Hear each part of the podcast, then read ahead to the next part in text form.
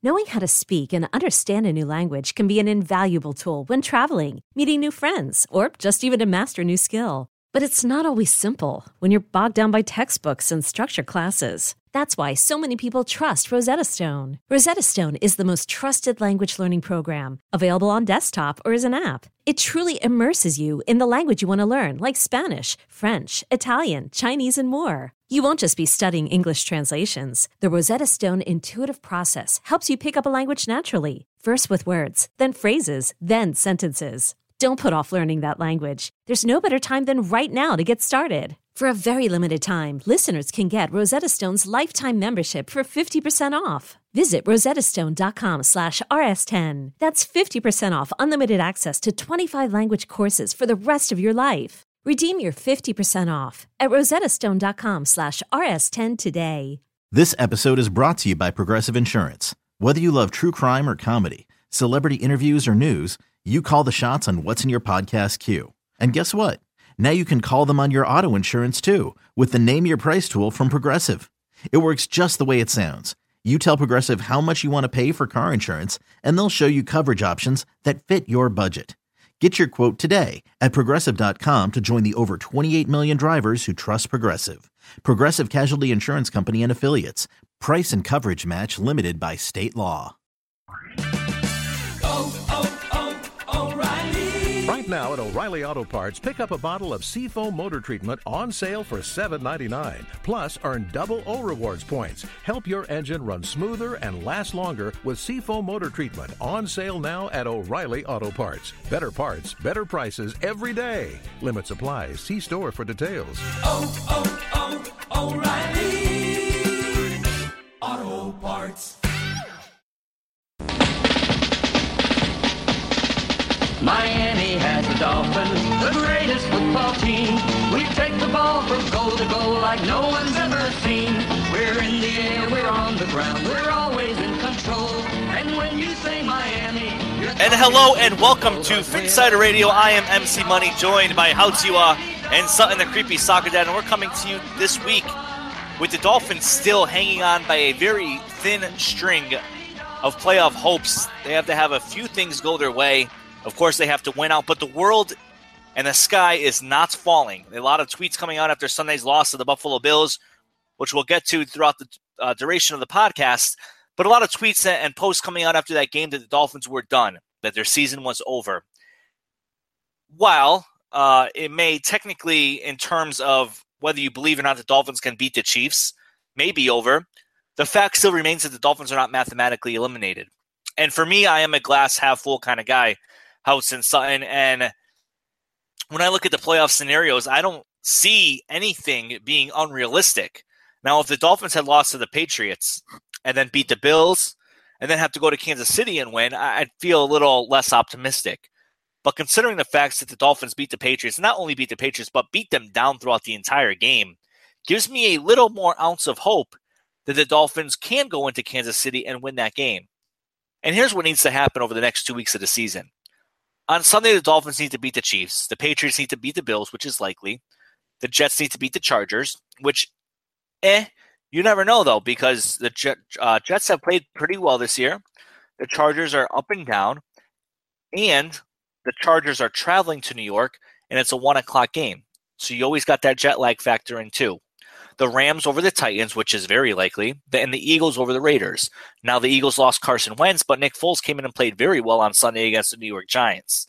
In week 17, here's what needs to happen. The Dolphins over the Bills. Dolphins are playing at home. Matt Burke and Adam Gase have both seemed to adjust very well the second time around to division opponents. The Broncos over the Chiefs and the Chargers over the Raiders. Now, if the Dolphins beat the Chiefs, the Broncos versus the Chiefs doesn't really matter in week 17. But then again, if the Dolphins don't beat the Chiefs, they're out of the playoffs. So that game really doesn't matter at all. The Chargers over the Raiders. That only matters if the Raiders beat the Eagles this coming Sunday because the Raiders hold a tiebreaker over the Dolphins. So if the Raiders beat the Eagles, you need to root for the Chargers to beat the Raiders. If the Raiders lose on Sunday and the Chargers lose on Sunday, then the Chargers versus Raiders game does not matter. So if all that happens in week 16, Dolphins over Chiefs, Patriots over Bills, Jets over Chargers, Rams over Titans, Eagles over Raiders, Then all that needs to happen in week 17 is the Dolphins need to beat the Bills, and then Jaguars need to beat the Titans. Now, if the Chargers beat the Jets, then you got to hope in week 17 that the Chargers lose to the Raiders. Because in that case, the Dolphins hold the tiebreaker over the Chargers, and they would get into the playoffs if all that happens you look at the division leaders, the Patriots are getting in. The Chiefs, Chargers are up for grabs right now. The Chiefs could lose the next two, and the Chargers could win the division if they win the next two. So the AFC West is very much in flux right now. The AFC North, you got the Steelers winning the division. The Raider, the Ravens are going to sneak in, not sneak in, but they're going to get the next wild card spot. And the Jaguars in the AFC South. You look at the Titans, they have a very tough schedule with the Rams and the Jaguars. They might miss the playoffs completely. So there's a lot going on right now, Sutton and Houtz what are your thoughts on the Dolphins' playoff chances coming up next two weeks of the season? Houtz, we'll start with you. Damn, dude, that was that was hard to follow. I mean, uh, I I'm not really sure based on your scenario. I think it's all going to come down to that Younghoe, that Younghoe kick in the beginning of the season. I mean, That'd be nuts. Yeah, Shankapata missed it. He's he's out there. He's a free agent. No one wanted him. Uh, but Younghoe, that kick could be the difference maker. And it's just crazy to think that after the kind of season the Dolphins have had, it's been a roller coaster ride, ups, downs. Jay Cutler playing well for a few games. Jay Cutler looking like for many more games. I mean, it's just crazy that you sit there and you, you think at the beginning of the year things could be so great.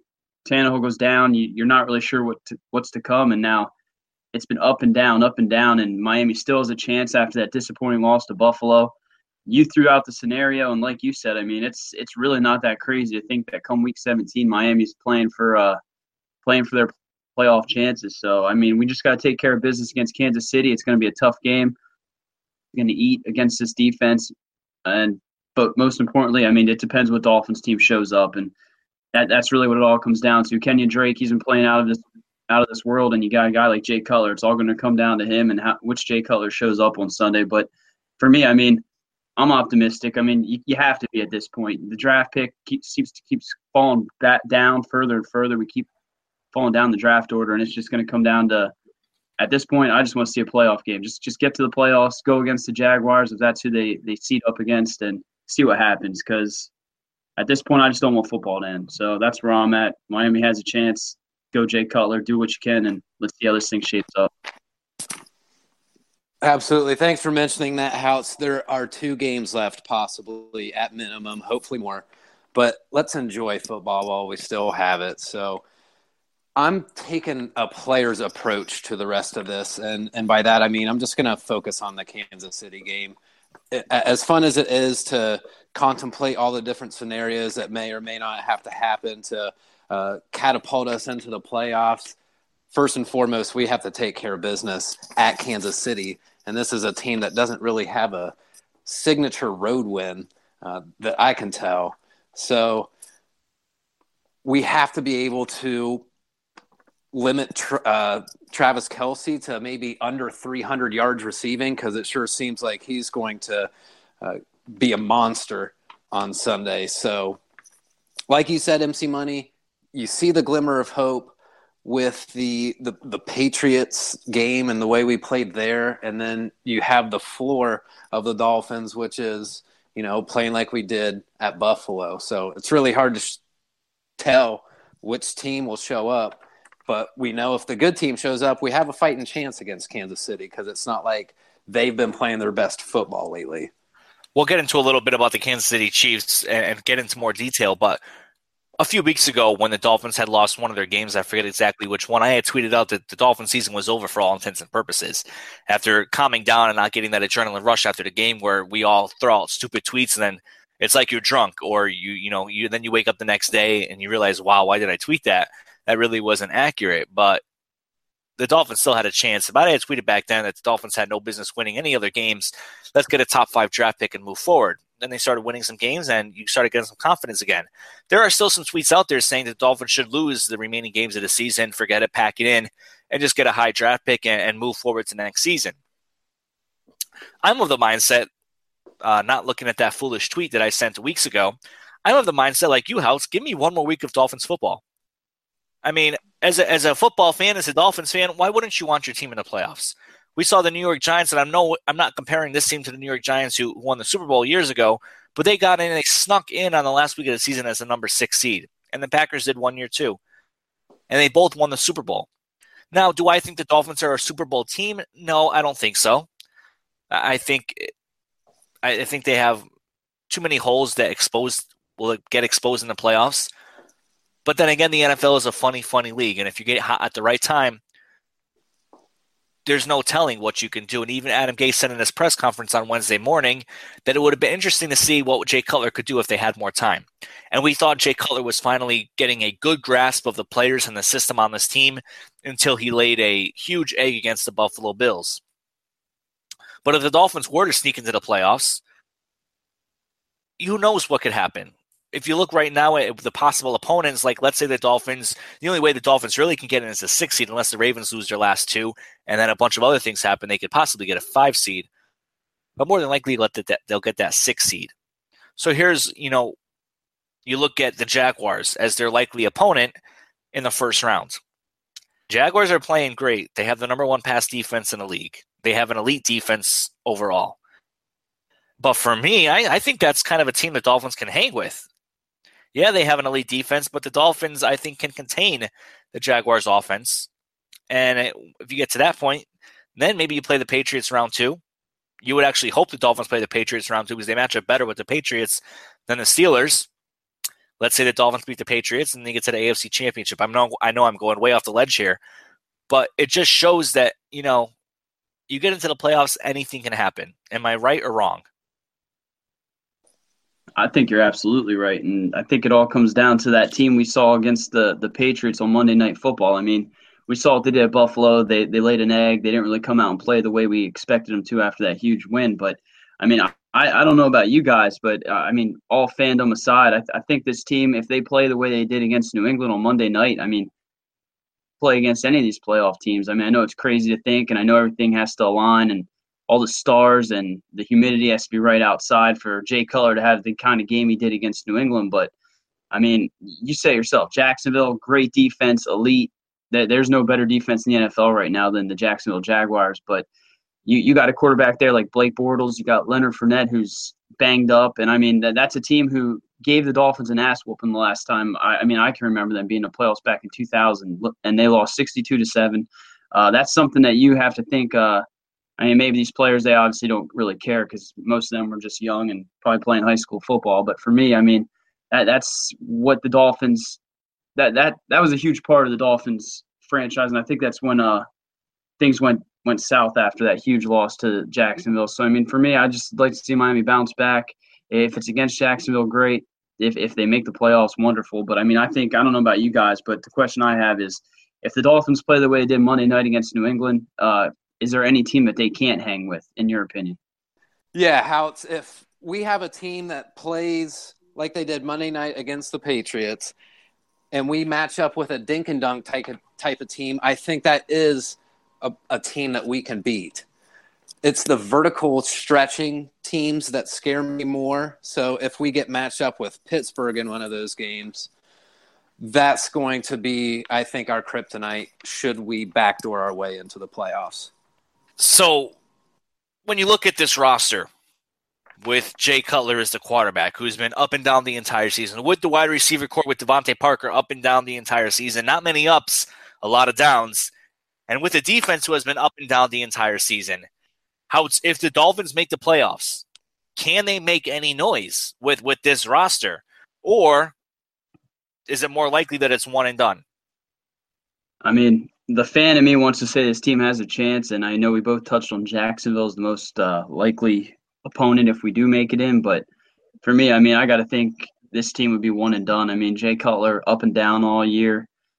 Uh, you like what Kenyan Drake's doing. You like what you see from the offense and spurts, and the defense at some points can look like uh, an elite defense, and then the very next week they're just getting picked apart. So, I mean, whether it's Blake Bortles, uh, whether it's you you know any of these AFCs AFC teams. I mean, it, it's hard to say. I, I, just don't. The fan in me wants to say this team can go out there and win a game, just like I thought last year. We could go out there and beat Pittsburgh, but ultimately, I, I got to put the homer aside, and I just think that this team would be one and done, whether it's Blake Bortles or any other quarterback in the AFC. Yeah, I think I'm with you, Houtz, in terms of the fact that they would be one and done. While we just talked about in depth about how anything can happen and how the Jaguars probably is the best matchup in terms of who you would play in the first round, because otherwise you're looking at the Ravens, and we all know that's not a good matchup for the Miami Dolphins. So you look at all that, but really, I think this team is too young to take that next step and really rise to the occasion. Yes, you can say the Jaguars are young too, and they are young, but they have enough talent to overcome that youth mindset, if you know what I mean the Dolphins don't have enough talent to overcome the mental mistakes that they would probably make in that first game of the playoffs. And how about you? Do you think the Dolphins can make any noise in the playoffs, or are you with me and Houtz? I'm with you guys. I maybe win one game, but the last show we talked about the concept of a team clicking, and some teams can click for several games, and some teams only click for a game or two. We seem to fall into that category of a team that can click for a game or two and then just cannot consistently produce it. So even if we were to eke our way into the playoffs and eke our way into a win, I don't see it as sustainable. We just, like you said earlier, we're, we just have too many holes that would get exposed.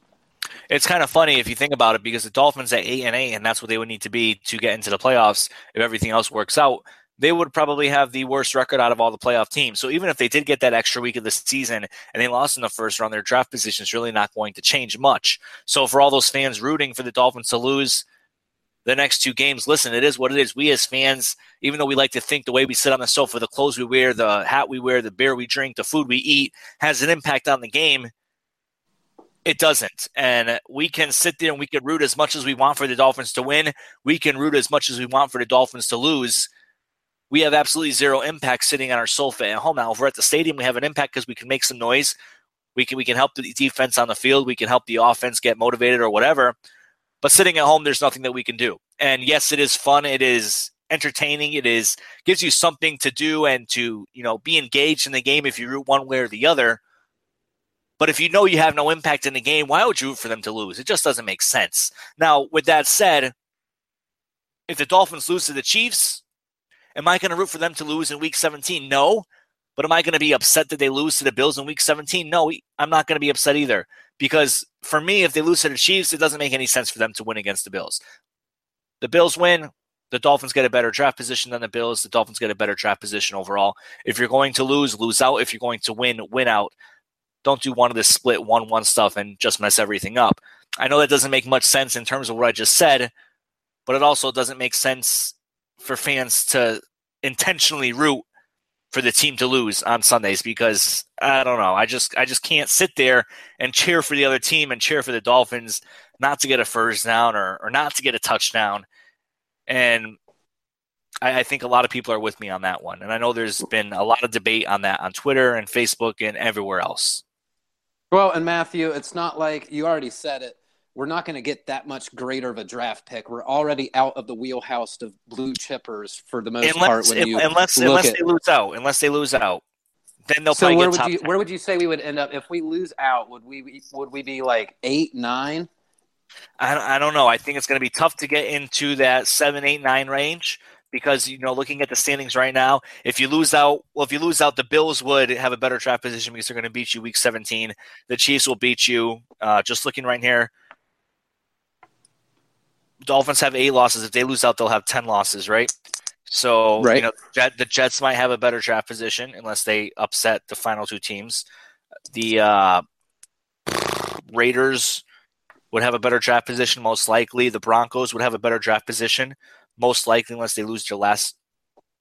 No, unless they win one of their two. But even then, they got to lose because the Dolphins hold the tiebreaker over them. Uh, the Bengals will probably lose their last two. The Browns yeah, I don't see any way they get to the top five. I would say more so along the 9 through 12 range. So even then, that's still kind of rough. You know, when you look at 12, 15, it's kind of all the same. I mean, yeah, 9 to 12. Yeah, can you get a quality player? Yes. And do I know that much about this draft class right now? No, I don't. But with that being said, that's usually when you look at previous draft classes, that's usually out of the blue chipper range. And like you said, right. between – 10 and 22, there's a whole lot of parity there. So I, am not that worried about losing the draft picks. I would rather backdoor our way into the playoffs and just see what happens.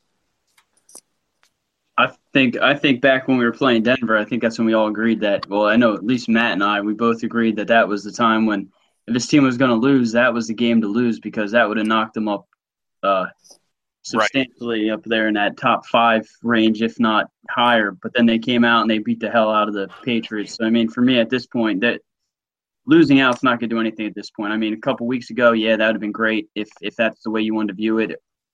I personally, as a fan, want to see this team make the playoffs, but like we both said, they're not going to make any noise in the playoffs. And but at this point, you're in a rock and a hard place. Losing, you're not going to get a better pick, like we all stated.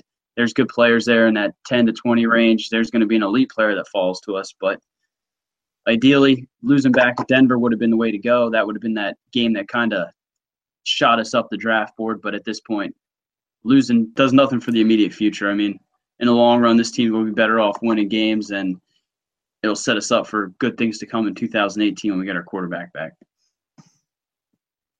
No one's trading it really to the top eight. No one's trading into the nine spot, the 10 spot, the 11 spot, the 12 spot, right?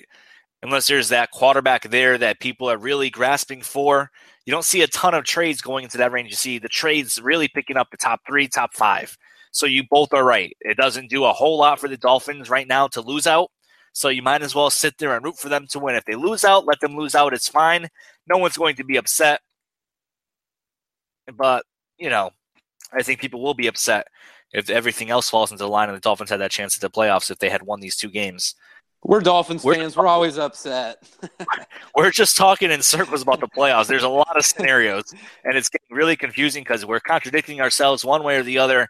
The best way for all Dolphins fans is to just watch the game, root for the Dolphins, and let everything else fall in line. And I think that's just the best way to move forward with this. Yep. So I think that's what we're going to do. We're going to move forward from the playoff talk, and we're just going to wait for everything to play out. But in the meantime, you know, let's let's talk about the 2018 offseason because it's just a few weeks away. And even if it's even if the Dolphins make that improbable Super Bowl run, it's 46 days away. And the biggest question is Ryan Tannehill.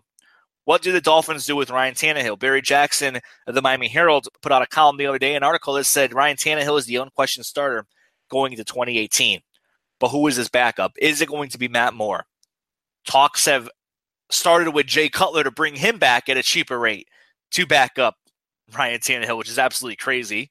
But Adam Gase, for some reason, sees something that we don't see in Jay Cutler but at the end of the day, we're fans. We don't know what to look for in quarterbacks. So how are we going to know, you know, what's right and what's wrong for this team? But let's talk about the Dolphins quarterback situation.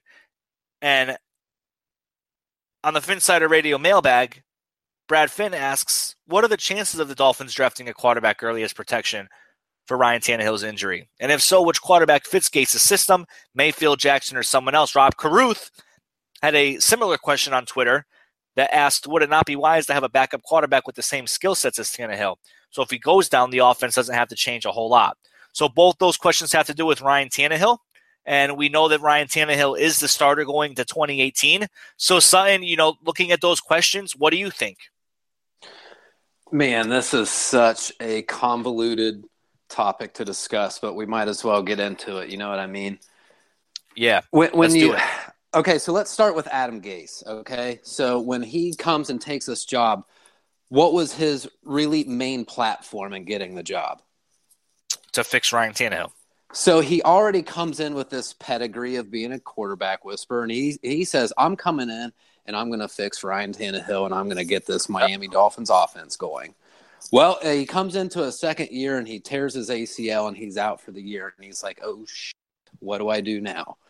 So he stumbles upon Jay Cutler, and that ends up working out for the for the time that it did happen. There was no one else on the market. There was the familiarity there. Yada yada yada. My question is for you guys, and we can kind of go back and forth on this if you want to. But if you're Adam Gase, do you really, really believe that you have the job security to invest a first round quarterback draft prospect, if you draft someone in the first round at quarterback, do you think you have the time to to see him develop all the way through? I think that that would just be incredibly risky, in my opinion. If you're Adam Gase, I don't know that he would be on board with that. That's interesting because I'm of the mindset right now, and this changed halfway through the season this year, that you go best player available no matter what. If the best player available on the board when the Dolphins pick is a quarterback, I think you need to pick a quarterback. Look at the history of quarterbacks in the NFL and look at just the injury list this year to quarterbacks throughout the NFL. There's always investments in positions on the field in terms of if this guy gets injured, well, we have the next man up there. If that if that guy gets injured, we have the next man up. The quarterback position, you don't always see that. And I, I think it's time that teams should start looking at a different philosophy. You look at Aaron Rodgers, he goes down. Brett Hundley comes in. Didn't play terrible, but the Packers drafted him in the mid rounds last year, and he was able to carry the team for a little bit until Rodgers came back last week and lost the game, but it wasn't his fault. I mean, you could say it was his fault, but really it wasn't. Andrew Luck goes down. The Colts are forced to trade for Jacoby Brissett. Deshaun Watson goes down. Their season's done. Um, but then you look at the Vikings. Sam Bradford goes down. You get Case Keenum to come in, and they're on a Super Bowl run. You look at Carson Wentz. He goes down, but Nick Foles is able to step right in. So while those guys weren't drafted on the team, those teams had capable backups. You look at the Cardinals, Carson Palmer goes down. Drew Stanton comes in and their playoffs are done. You look at another team throughout the NFL, the Cleveland Browns.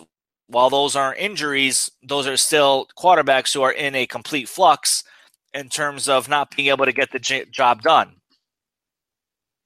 You need to draft a quarterback early and if the best player available is a quarterback in round one or round two or round three, you take him. So if your starting quarterback does go down, then you at least have a chance to compete. You have a chance to keep those playoff hopes alive. And if anything else, if those playoff hopes don't come alive, you at least see what you got in that quarterback that you invested in. Am I wrong, Houtz? No, you nailed it. Thank nailed you. it on the head right there. I mean, for me, it, it all comes down. I on Twitter for even bringing up the the very idea of drafting a quarterback. I completely agree with you. As best player available, but for years I've been saying this team needed to draft a quarterback. Uh, so far since Tannehill's been here, I think we brought in Brandon Doughty. Uh, he's a project, a huge project. And I don't know that the coaching staff has confidence in him.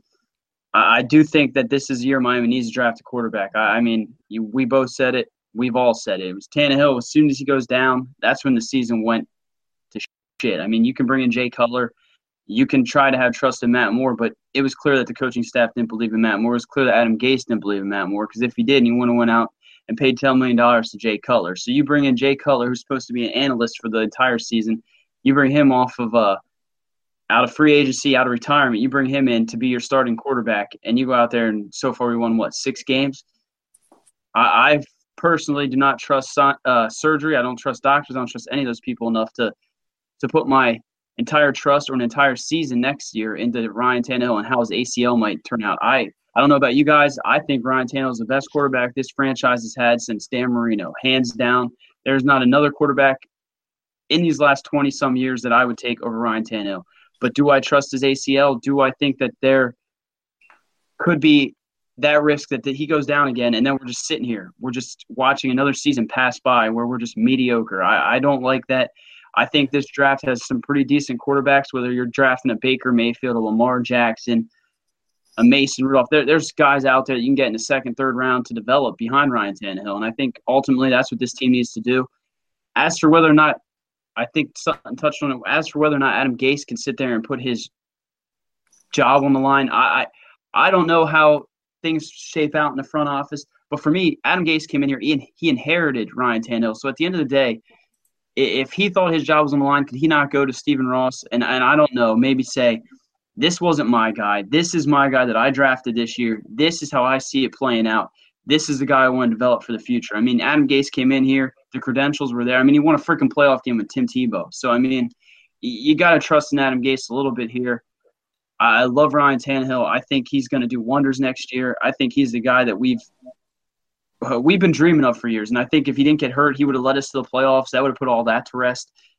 And I think next season we're going to bounce back and we're going to see the Ryan Tannehill that we saw year one with Adam Gase, and he's going to become that top 10 to 15 quarterback, if not sneak up there even higher. He has all the intangibles. He's the guy that's going to lead this franchise back to the playoffs, in my opinion. But at the end of the day, you need to draft a quarterback because if he goes down, I don't want freaking Matt Moore or $10 million Jay Cutler taking over this team again. Uh, like I said earlier, this is such a convoluted issue, but let me throw a few more things out there and then I think we'll probably have to move on and get to other things. But okay, is if Tannehill is close to a top 10 quarterback, like you were kind of saying, Houtz, how many teams in the NFL can have a top 10 close to it starting quarterback be out for the whole year and still make the playoffs? How many times do you think that's happened historically? I just think that's a little bit unrealistic expectations. If if you're gonna say Tannehill is close to a top ten quarterback, now if you're gonna say he's the 25th ranked quarterback, then I understand the investment a little bit more. But more often than not, NFL teams are going to go down in a blaze of glory when their close to top 10 starting quarterback goes out for an entire year. And really, when you're talking about backup quarterbacks, you're looking at spot duty. You know, you, you want like two or three games. If you have to have a backup quarterback playing for most of the year, that's not a good recipe for any team, any defense, any special teams, any combination of talent there. That's a bad thing to have a backup quarterback playing for an extended period of time. And now, considering where we might be drafting, do you even think a legit quarterback prospect will be there considering how quarterback starved this league is? Will there even be anybody there to draft? Like, I, I just don't see a scenario where a quarterback is the best player available when we draft. In round one, you're talking about? Yes. People are talking about Baker Mayfield dropping a little bit, but like you said, it's a quarterback starved league. I, I don't think there would be a quality quarterback that would be number one on the best player available board in round one.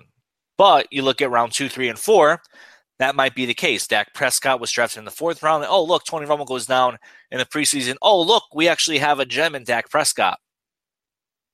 Aaron Rodgers drafted with Brett Favre still there with a few years left. Oh, look, Brett Favre leaves. Aaron Rodgers becomes the best quarterback in the NFL.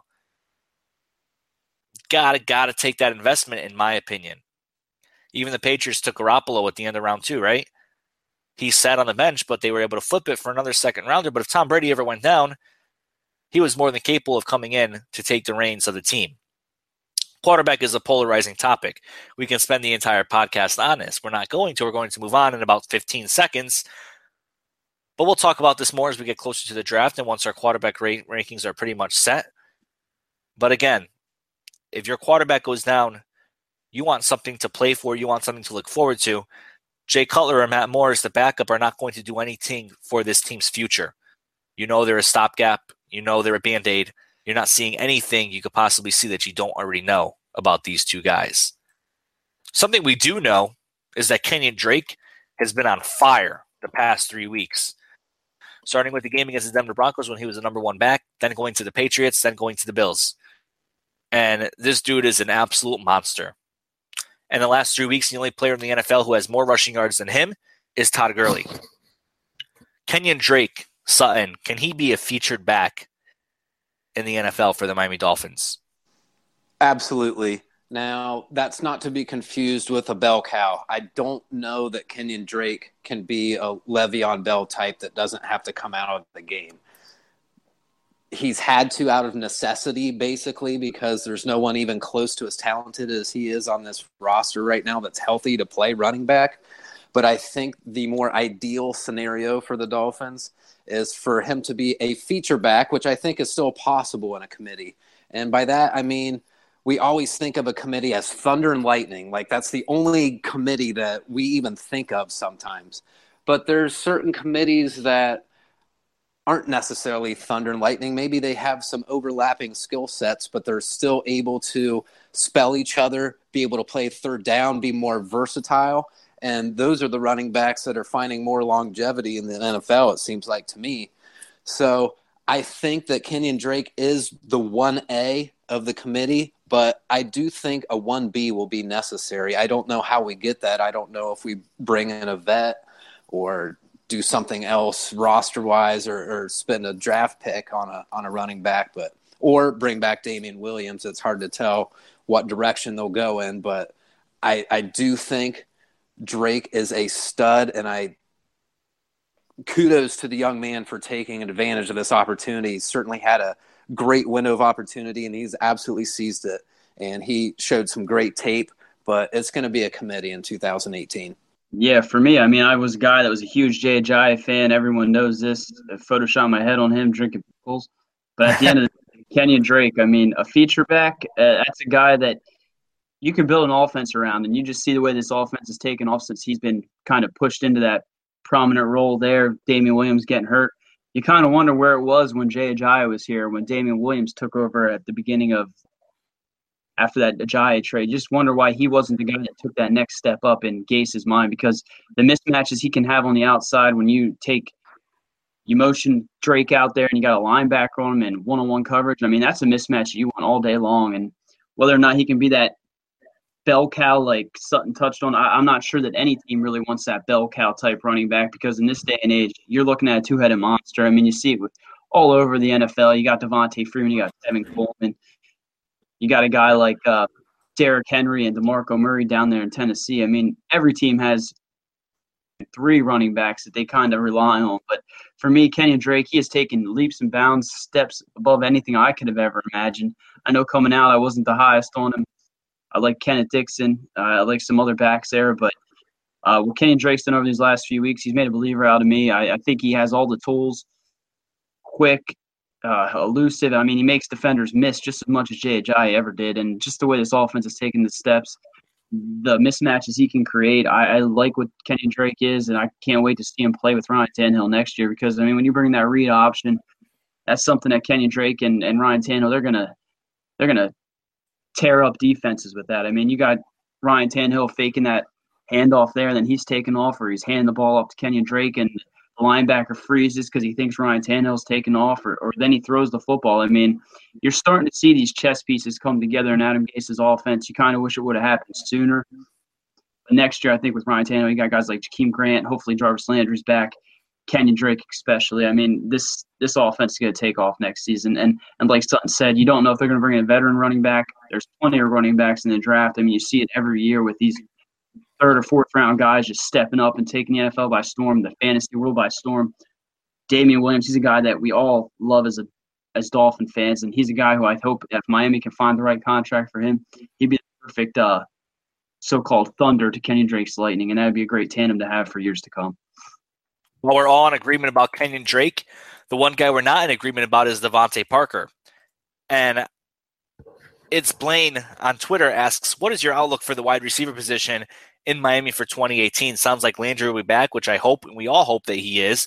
Other than him, and still his wide receiver seems lackluster. Parker is nosediving towards bust. Carroo hasn't done a thing. Does wide receiver become a priority this offseason? And this goes hand in hand with DeVante Parker. So, outs for you. You know, what do the Dolphins do with DeVante Parker and the wide receiver corps as a whole?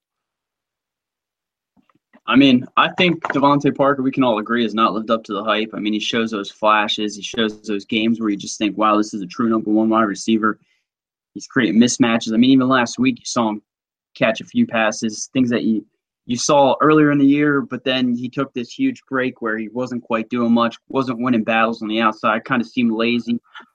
So for me, I mean, you got DeVante Parker. I'm not really sure what his contract is without looking it up right now, but he's not making a lot of money. I know he's a first round pick, but he's not making that huge contract that you'd expect from some of these receivers. So for me, I mean, I think the Dolphins can sit pat. They can see what he has in him next season. Maybe hope that he takes that next step. But ultimately, you need to you need to sign Jarvis Landry at all costs. I mean, I know people say that that Antonio Brown money is too much for him. I completely agree, but you need to find a way to get Jar- Jarvis Landry under contract because you got Jarvis Landry, you got Kenny Stills. You hopefully have Jakeem Grant continue to make strides, but after that, I mean, this offense, these receiving corps, it's it's not much with Leonte Carroo. That was a guy who I was very high on. You can't rely on him yet. So for me, you just want to see what DeVante Parker can do in 2018 when Tannehill's back, and from there take the next, see what goes from there. Because I mean, ultimately you got DeVante Parker. He's a true number one receiver. You, you see the flashes. You see the Demaryius Thomas in him, the Alshon Jeffery, as, as some would say, uh, a faster version. But at the end of the day, he hasn't done anything in the NFL yet. He's, he's just done flashes, and you got to give him one more year because that contract dictates it. And we'll see what he can do next year with Ryan Tannehill fully healthy. So there is some talk about trading him at the draft when that comes up. So you're against trading him. It sounds like Sutton. How about you for DeVante Parker? Because for me, I've kind of given up on him. Well, I was just going to say if we're assuming he's going on to the 2018 roster, my only advice to people is to expect less. And from a team standpoint, I'm not offering him a, a fifth year option. Absolutely not. So you either you, you see if he sinks or swims. And I, I know we've talked a little bit about him being soft, and that's the only thing that's really been what I've noticed more often than not is just softness. And it's just not a good recipe. So you just hope that going into his possibly of his last opportunities as a professional football player to come in and try and make a name for themselves. Now, I know there'll be some other coach or GM that thinks they can make DeVante Parker into something spectacular if he fizzles in 2018. Uh, but would you feel very confident about the trajectory trajectory of his career after he's with Miami? I I certainly wouldn't. Yeah, I mean, you, you don't want to let him go and then have him break out somewhere else. It sounds like the Dolphins are still trying to get the most out of him, but then reports come out this week that his ankle is bothering him again and his foot is bothering him. So who knows with this guy? It doesn't seem like he can ever be healthy. But one guy we do know about, yeah, go ahead, Houtz. Yeah, I just want to say we we touched on him being traded in the draft. What exactly would be the you know appropriate trade value? Because I mean, you just saw uh, Jay Ajayi get traded for fourth round pick. Like, yeah, are you guys okay sending DeVante Parker to a team for a fifth or a sixth? Because personally, I'd rather let that last year play out than decide on that fifth year option. Because I looked it up, he's making about three point four million next season. I mean, that's yep. not a lot in the NFL nowadays for a guy who he shows flashes. We all can agree that he hasn't lived up to the hype. He's kind of a little bit weak. The injuries consistently are nagging with him, but at the end of the day, I personally do not want to go DeVante Parker and what he could be for a fifth or sixth round pick. What about no, you? You're guys? right. You're right. I mean, people have thrown out the third round pick, but I don't think he gets a third round pick because you're right. Ajayi gets a fourth round pick, and he was way more productive than DeVante Parker ever was. So if he's only making 3.4 million his fifth year, pick it up, let it play out, and see where it goes from there. But one guy we do know about who's going to have a successful season in, in 2018 is Cameron Wake, and he just is an ageless wonder where he gets better and better as he gets older. Actually, I probably shouldn't say that he just never ages the way other people age. While he has declined in production, he is still one of the better players on the Dolphins. Brad Finn asks, what who are the potential surprise salary cap cuts moving into the offseason? Could it be Cameron Wake? And 39 is number one asks, could we trade away one or more of our players with medium to high contract costs to provide cap relief and get a player or draft picks back in return? And if so, who might we trade? Those both lean into someone like Cameron Wake or Mike Pouncey. So for you, Sutton, Cameron Wake is on the uh, trading block for the Dolphins, hypothetically, let's say, do you pull the trigger and let him go and really just put the focus on the rebuilding the Dolphins starting in 2018? Assuming that it was a trade partner that Cam Wake wanted to go to, I guess I would be okay with it. I was thinking more more of a outright release if we're looking to let you know the the salary cap savings obviously but then the, to give Cam Wake an opportunity to play with a Super Bowl contender, so if he's released, he's kind of free to negotiate with whatever team he wants to. So I, I feel like the team would go in that route. That would just be an outright release for Cam Wake. But uh, I, I think it depends on if William Hayes, if they bring him back, and how they feel about Cameron Malveaux, because that seems to be kind of a new storyline there that the team seems really high in the sky. Um, Charles Harris played pretty well against Buffalo from what I saw on tape. I was pretty impressed with his performance and think he's coming along pretty nicely as a rookie. I definitely see defensive end as a possibility as an early round draft pick for the Dolphins, though, at the same time. Um, so it's going to be very interesting to see what happens with Wake. But if he's not on the Dolphins in 2018, it's because we released him, in my opinion. Yeah, I think we touched on it earlier a couple of podcasts ago. We both said that we kind of agreed on if the right suitor comes along and you get some compensation for Cameron Wake to ship him off because, I mean, he's an ageless wonder. He's one of the better defensive ends in Dolphin history. But at the end of the day, the Dolphins aren't winning anything in my opinion, this year, maybe not even next year. And it's time to let those young guys step up. I know Sutton mentioned a few of them. Charles Harris, he's a guy who you just invested a first round draft pick in. You'd like to see what he can do. They already invested money in Andre Branch. As much as I like to see Cameron Wake end his career in Miami, I think he deserves better, and I'd ship him off if the right suitor comes along. So one other guy that is a question mark heading into 2018, and maybe not the most obvious question mark, is Laremy Tunsil. And on the Phinsider mailbag, Brad Finn asks, is Tunsil a better left guard than a left tackle? Is his future at left tackle? So we're just going to have one of you answer this one. Houtz, I'm going to throw this one to you since you are the offensive line guru. What do you think about Laremy Tunsil going into next season? Yeah, I thought for sure Sutton was the offensive line guru. I know he likes that Bushrod and the holes that he opens Yeah, up. he might be, but we're just going to make it you today. Yeah, that's okay. Uh, for Yeah. me, I, I think what Tunsil did at left guard last season and years prior, he seemed to do better there. But ultimately, you drafted him. He fell to you, and he was that left tackle prospect that you wanted.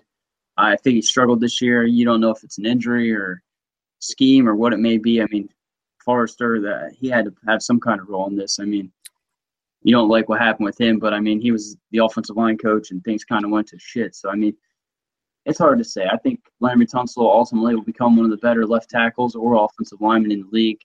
Maybe he was better suited left guard, but for me, he's a left tackle. He's uh, you want to protect Ryan Tannehill's blind side next season, and I'm excited to see what he can do. I mean, it's been an off season for him, but I think he can get better, and I won't look too much into this year.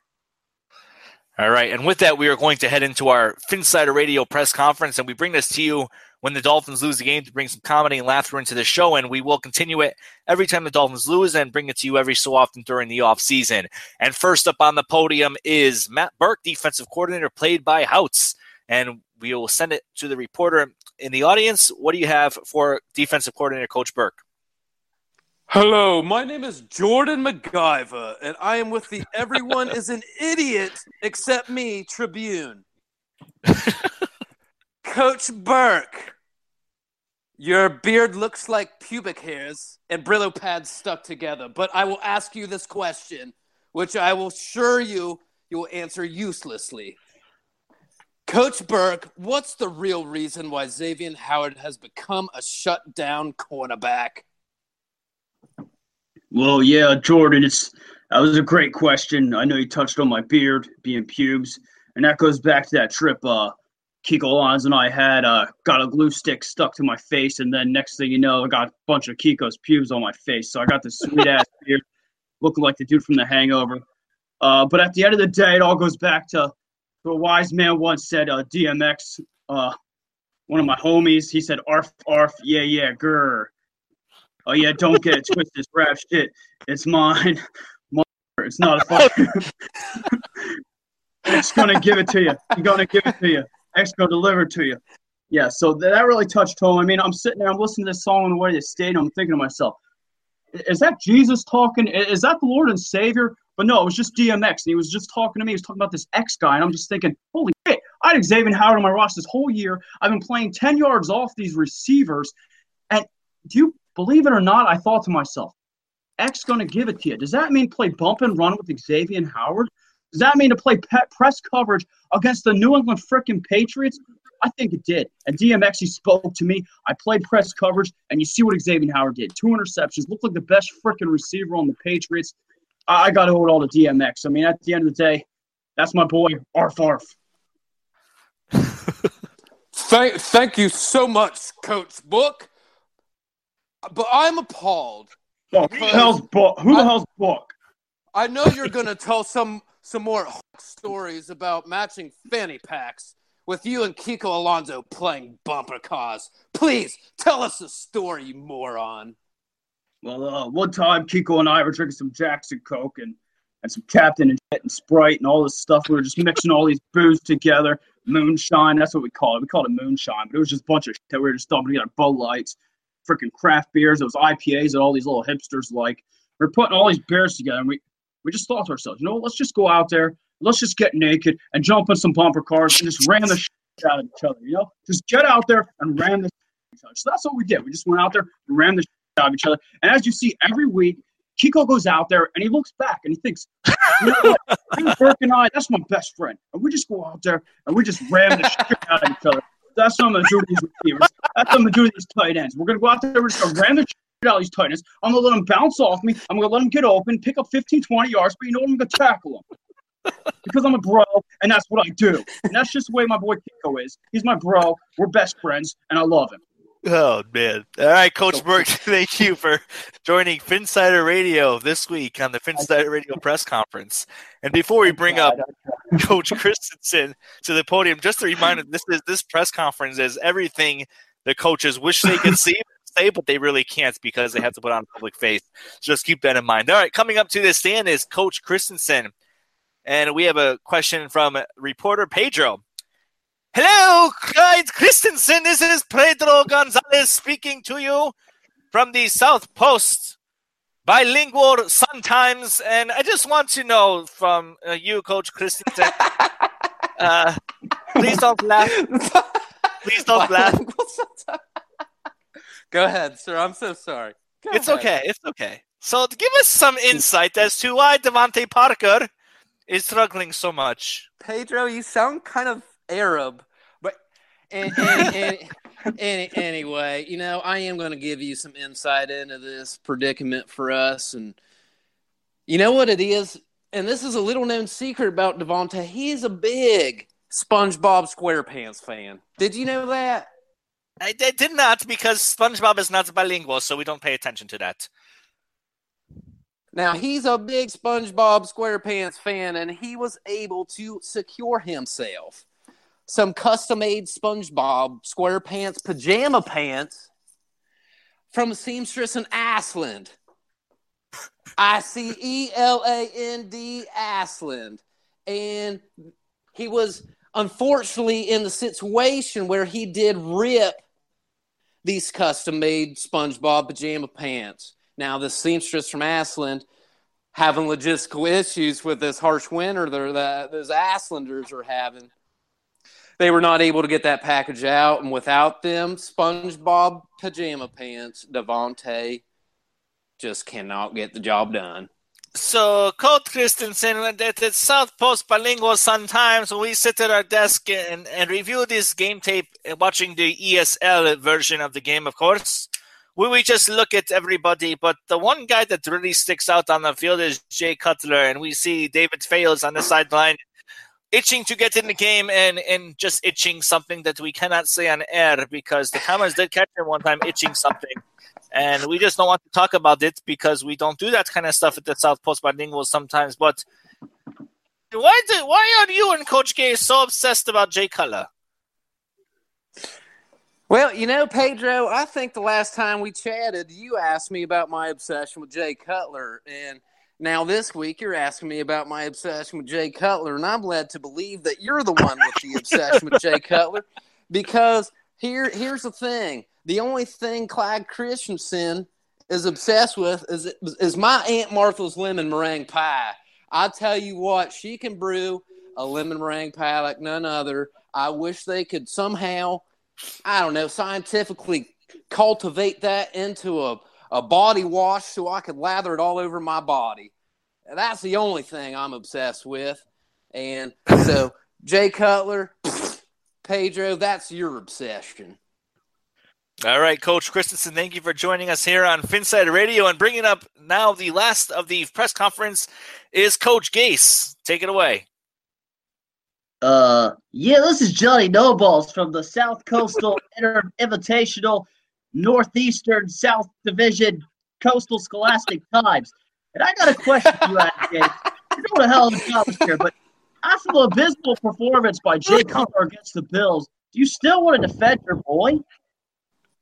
Uh, yeah. Um, you know, Jay's my guy. And, and what people don't know about Jay is that he was born in Santa Claus, Indiana. And I'm not making shit up. He was born in Santa Claus, Indiana. And when you got a guy who was born in Santa Claus, Indiana, I mean, how can you not love him? He brings the spirit of Christmas with him everywhere he goes. He may not show it, but, you know, you just look at his face and you can see deep inside that he has the spirit of Santa Claus in him. And you should see him just walking around the locker room, you know, giving guys presents, giving guys high five. And I really believe it is because he was born in Santa Claus, Indiana. Now, he's criticized a lot, like I just said, for not making eye contact at times. And you notice that after losses, I pull my hat way down and don't make eye contact either, but he has done his share of good deeds. And while a member of the Broncos, where I used to hang out with him at nighttime and and do some questionable stuff, he once teamed up with Oprah Winfrey. And I said Oprah Winfrey, and I meant Oprah Winfrey to donate some football memorabilia to young children. Now, when these young children got that football memorabilia, they immediately threw it in the trash because they want nothing to do with Jay Cutler. But I, I might be the only coach in the NFL who will attach myself to Jay Cutler. Thank you, Coach Gase. You did a hell of a job. And go Dolphins. We still got playoff aspirations alive. Go out there and just smack Jay Cutler a couple times and shit just go just fine. All right. Y'all are idiots. Thanks, Johnny No Balls. Thanks, Johnny No Balls. All right, and thank you for Coach Gase for joining us on the Phinsider Radio press conference. That will do it for this week here on Phinsider Radio in terms of listening Thank to you, our Gase. coach. Thank you all. That was great. All right, and uh, moving more towards our traditional show here, coming back after that nonsense, there is looking ahead to the Chiefs on Sunday and who the fans should root for on Sunday. And we saw Kiko Alonso last week against the Buffalo Bills. Like um, Jordan McIver said to Coach Burke, Kiko was playing bumper cars. And John Manning on Phinsider Radio Mailbag said, is he dreaming or but his memory of Alonso last year was that he was one of the top playmakers and a core player on defense. A bunch of fans this year think he's trash and that he wasn't very good last year either. What's the true evaluation on him then, now, and going forward, and what's the truth about the position he is playing and where he would prefer to play, for example, the middle linebacker position? And going into the game against the Chiefs, Kiko uh, is going to have to probably cover Travis Kelce quite a bit, in addition to Lawrence Timmons and Stephone Anthony and TJ McDonald and all those guys working together. So for you, Houtz, you know, looking at Kiko and looking at the defense against the Kansas City Chiefs, can the Dolphins stop the Chiefs? Uh, that's a tough one, man. I mean, we saw t- tight ends just destroy this defense mostly, that middle linebacker corps, the, the linebacking corps there with Kiko Alonso. Uh, I do think, like you said, Travis Kelce's going to have a huge game. And for fantasy purposes, as a guy that's in the championship, I got Travis Kelce. I would like to see nothing more than Travis Kelce feast. But at the end of the day, can the Dolphins stop the Chiefs? I think they can. Their run defense has been good. Kareem Hunt's kind of been that that guy that if when he gets going, the Chiefs seem to find a way to win. And and when they stop him, that's that's when the Chiefs falter. So for me, I think you got to pressure Alex Smith. You definitely got to stop Travis Kelce. Tyreek Hill on the outside. He's a huge freaking deep threat playmaker. That I mean, it, he, he's one of those guys. He's going to get his regardless of how well your corners are. So for me, you got to hope Xavier Howard can shut him down. But at the end of the day, can the Dolphins beat the Chiefs? That's an Andy Reid coach team. You you see him falter every year. He kind of stumbles with play calling or one thing or the next. I think Miami can end up winning this game. I, I mean, I know that the Chiefs they started out strong. I think they won five straight. They were kind of that team in the AFC that everyone uh, everyone was like, oh man, this this team's just going to waltz into the playoffs, and it, it just didn't happen that way. They they seem to be taking a step back each and every week. So for me, stop the run, stop Travis Kelce and Tyreek Hill on the outside, and then just get to Alex Smith and that that defense you can you can find ways to move the football in that defense. You just use Kenyan Drake. You you have a good Jay Cutler game, and and this team go out there, and I do think they can find a way to beat the Chiefs. When you look at all the offense uh, weapons that the Kansas City Chiefs have, you can try to press Tyreek Hill, then have some safety help up top. If you do that, then you're putting a linebacker on Travis Kelce then you don't have as much safety help coming down to stop the run because you got to bring that one safety back to cover the rest of the backfield. It's going to be tough, but like you said, the Kansas City Chiefs are not unbeatable. Andy Reid falters sometimes. Uh, their coaching staff isn't always the most prepared. The Kansas City Chiefs could be looking ahead. The Dolphins could come in super motivated. I mean, no one thought the Dolphins were going to beat the Patriots. So, Sutton, for you, how do the Dolphins stop the Chiefs? That's a tough proposition because we were talking earlier, and I think those vertically stretching offenses are really hard for this defense to match up with. And you have the elite deep threat in the NFL right now, and Tyreek Hill coming in. So you have to have either TJ McDonald, one of your best running uh, run supporters, and or you have Reshad Jones, one of your best run supporters, playing deep.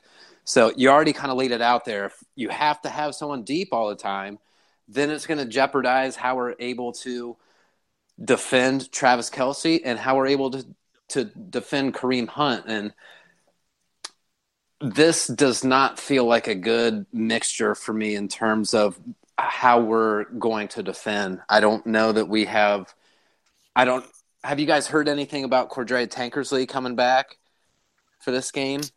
I have wise. Have you seen the injury report? Because I think, I mean, that's going to be a huge factor there. We're, we need Tankersley back, so that way, if if we have Tankersley and we're able to match up better on the perimeter, then we can be a little bit more loose with our safeties, and then I think we can match up a little bit better. But uh, if we go in with the the lineup that we had against the Buffalo Bills, I think it's going to be a very tough matchup for us. The one thing that will go in the Dolphins' favor is that Alex Smith is not the typical scrambling quarterback like they faced in Tyrod Taylor. When the Dolphins face pocket passers, they seem to do better, of course. Alex Smith does have some mobility on there on his feet, but he's not going to be running down the length of the field, making guys miss left and right, and really evading the pocket and the rush. So the Dolphins will have that. But it comes down to stopping Travis Kelce.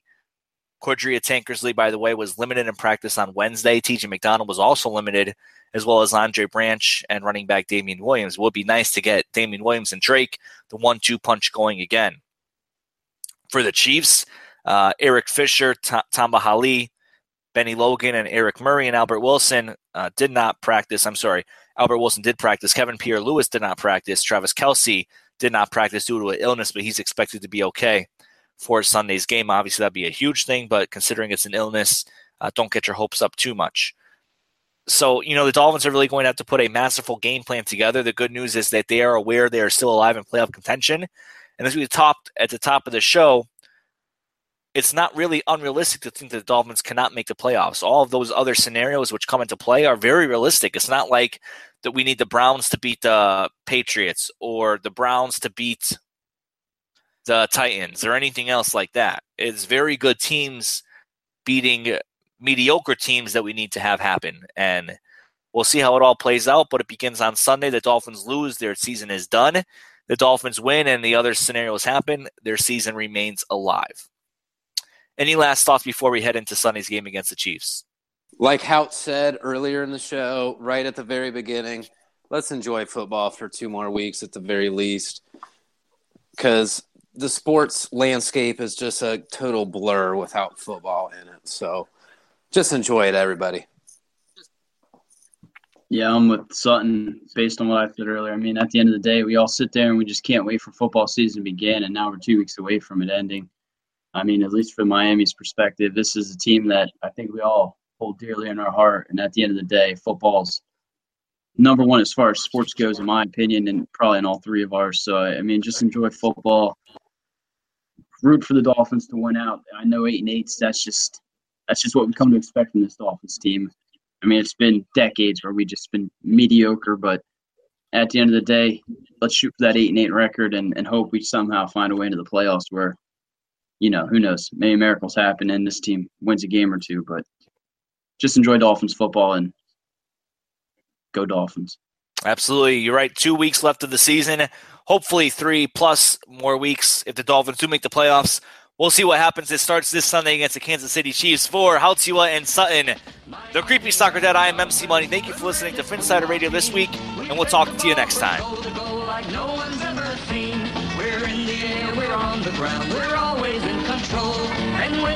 Miami, you're talking Super Bowl, cause we're the Miami Dolphins. Miami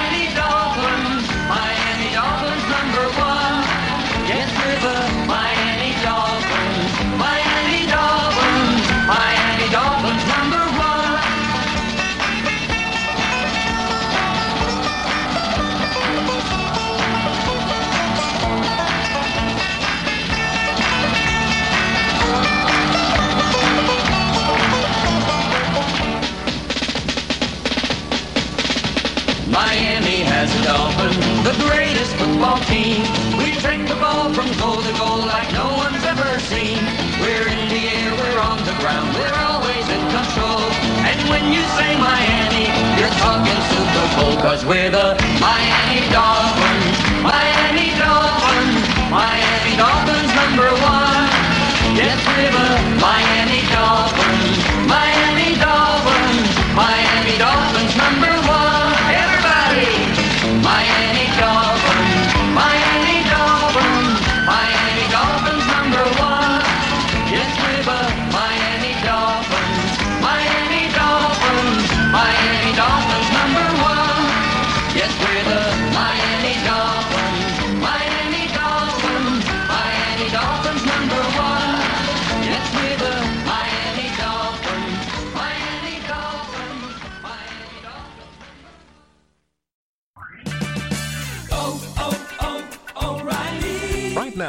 O'Reilly Auto Parts, pick up a bottle of Seafoam Motor Treatment on sale for $7.99. Plus, earn double O Rewards points. Help your engine run smoother and last longer with Seafoam Motor Treatment on sale now at O'Reilly Auto Parts. Better parts, better prices every day. Limit supplies. See store for details. oh, oh, oh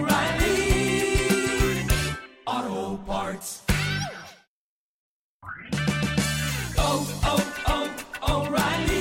Right now at O'Reilly Auto Parts, pick up a bottle of Seafoam Motor Treatment on sale for $7.99. Plus, earn double O Rewards points. Help your engine run smoother and last longer with Seafoam Motor Treatment on sale now at O'Reilly Auto Parts. Better parts, better prices every day. Limit supplies. See store for details. Oh, oh, oh O'Reilly Auto Parts.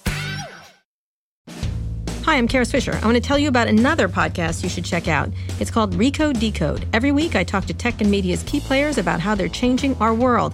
I interview tech executives like Facebook CEO Mark Zuckerberg, political figures like Hillary Clinton, and media personalities like John Carreyrou, who literally wrote the book on Theranos. Once again, the name of the show is Recode Decode, hosted by me, Kara Swisher. You can find it on Apple Podcasts or wherever you listen to the show. See you there.